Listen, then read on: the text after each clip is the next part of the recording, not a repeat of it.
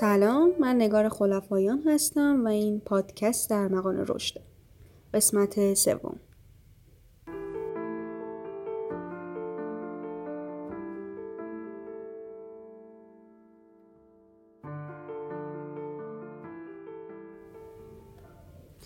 توی قسمت قبلی یکم راجع به شریک سمی و دردسرهای ارتباط داشتن با این نوع آدم‌ها گفتیم.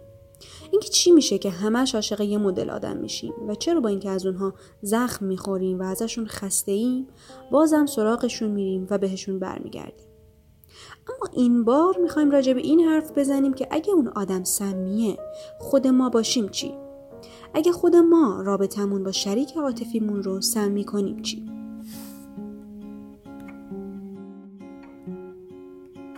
کلمه سمی به سم و ماده زهرآلود مربوط میشه و رفتارهای سمی شامل رفتارهایی که تأثیر عمیقی بر ما میذارن. انگار در معرض ماده‌ای قرار گرفتیم که ذاتاً مضره.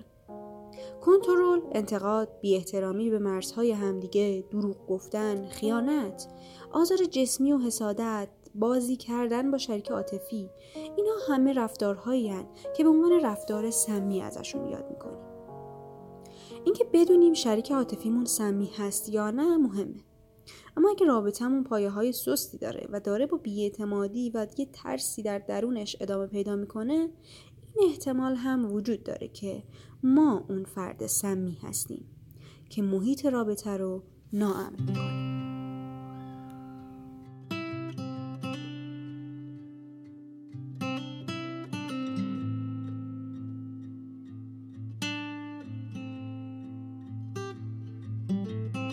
خب، به جای اینکه بترسید و نگران باشید یا سری جبهه بگیرید که نه اینطوری نیست، بیاین خود رفتارا رو کنار بذاریم و بریم سراغ چیزی که پشتشون هست. بیاین ببینیم چی باعث میشه رفتارهای ما سمی برداشت بشن.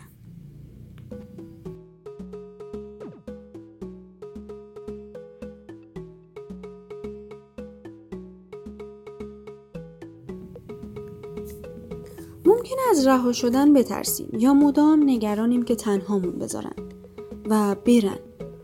برای جلوگیری از اینم دست میزنیم به کنترل. به شریکمون دائما شک داریم و مدام بهش میچسبیم. نمیذاریم ارتباطات دیگه‌ای داشته باشه یا دوستاش رو ببینه.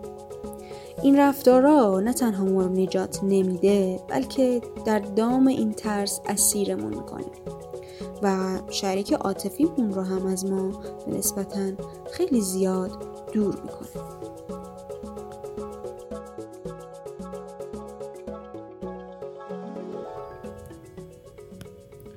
یا شاید نسبت به خودمون حس بدی داریم و همش احساس شرمندگی میکنیم و همین احساسات بد رو هم روی شریک عاطفیمون فرافکنی میکنیم.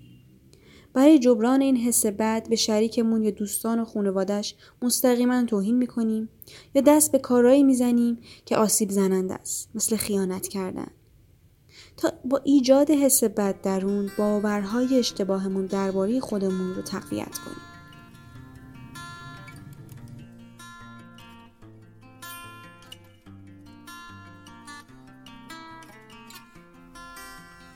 یکی دیگه از مسائل میتونه این باشه که ما نمیتونیم یا بلد نیستیم نیازهامون رو بیان کنیم. فرقی نمیکنه چه نیازی، میتونه این باشه که همین الان دلمون بغل بخواد. تا یه مسئله مهم عاطفی که دوست داریم راجبش حرف زده بشه. مشکل اینه که به جای بیان واضح و صحیح نیازهامون، دورترین راه و غیر مستقیم ترین راه رو انتخاب میکنیم تا به شریکمون بفهمونیم که ما چی میخوایم. در پایان این رفتارها برای شریکمون بسیار ناامید کننده و گیج کننده خواهد.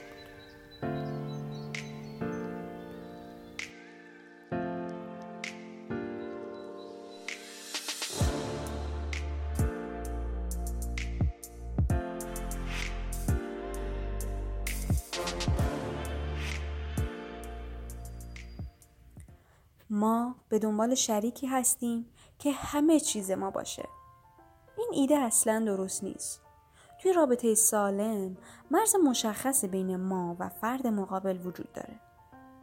یعنی ما وقتهای جدا از هم رو سپری میکنیم، به علایق شخصیمون میرسیم و دوستای خودمون رو داریم.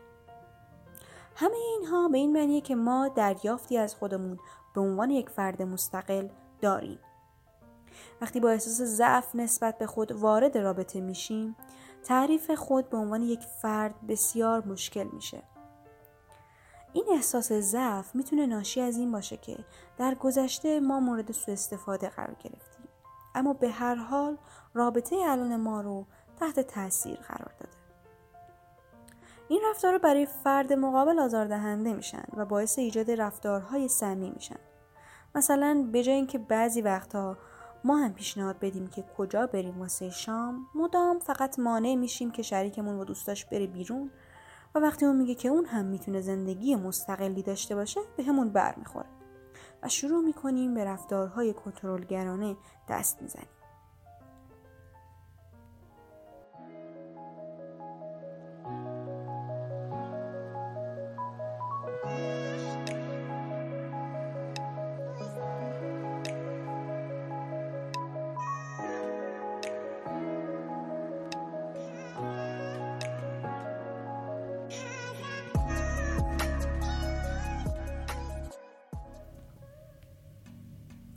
مورد بعدی که جالب هم به نظر میرسه موضوع تعهده. ما از تعهد میترسیم. شاید این ترس عمیق ما ناشی از این باشه که در کودکی به طور صحیح عشق و محبت دریافت نکردیم. ممکنه به شریک عاطفیمون بگیم که بهش متعهدیم، ولی در واقع همش دنبال فرد جدیدی هستیم. به قول گفتنی من در میان جمع و دلم جای دیگر است. وقتی هم که به همون بگن که چرا متعهد نیستیم، سریع حمله میکنیم و میگیم این فقط تصورات توه، داری دروغ میگی و باز داستان شروع میشه.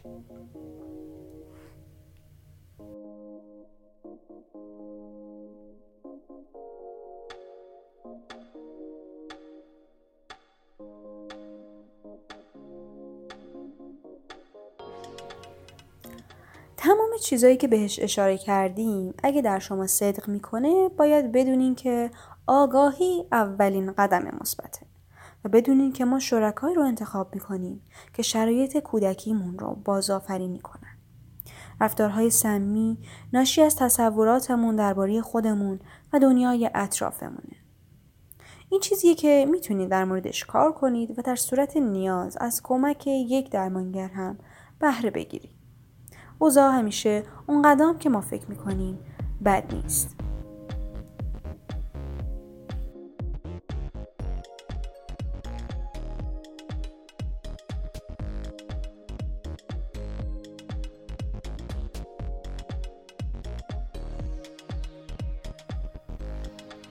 این بود این قسمت از پادکست ارمغان رشد. اگر پیشنهادی یا سوالی درباره پادکست دارید، از طریق ایمیل ارمغان رشد ات جیمیل دات کام یا صفحه اینستاگرام ارمغان رشد با ما به اشتراک بگذارید. ما میخونیمتون و به دنبال حفظ روان سالمتر برای هم تلاش میکنیم. مرسی که به من گوش کردین و خداحافظ.